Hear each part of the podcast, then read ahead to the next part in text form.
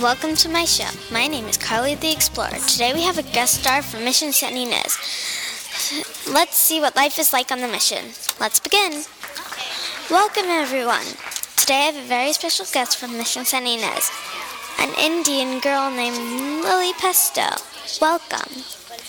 Thank you for having me. Thank you. This is such an honor to be here. It's such an honor to have you. What is your morning routine?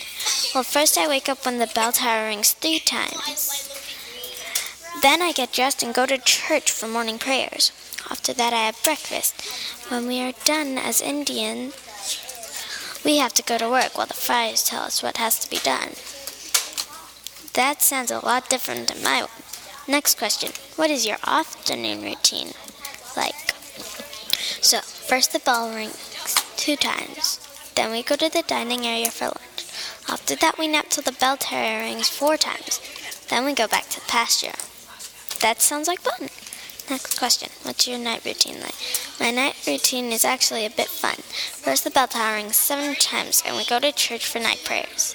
Then we go to the dining area to have dinner. After that, we go to we have free time until the nine bells ring and we go to bed. That sounds like fun. Well, that's all we have today. Thank you, Lily. Mm. Everyone, Lily Pesto. Thanks so much for having me. Before I go, can I tell you something about Mission Science? Yes. Yeah, sure. We'd love to hear new things, right? Right, guys? Did you know that Mission San Ynez was the only mission founded by Father Esteban Tapis? No, I did not. And I don't think my friends with me did either. Wow, thanks for the information. Thanks for being here. Thanks so much for having me. I have to get back to work at the mission. This is the time I usually have to nap, but I'm here instead. This is such a pleasure. Bye now.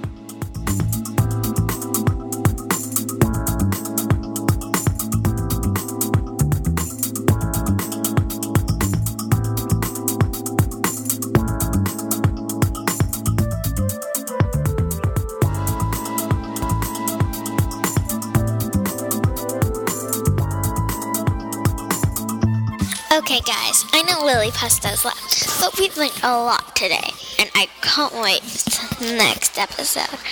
I hope you had a fun time. I know you don't want to go, and neither do I, but I'll see you next time. Bye.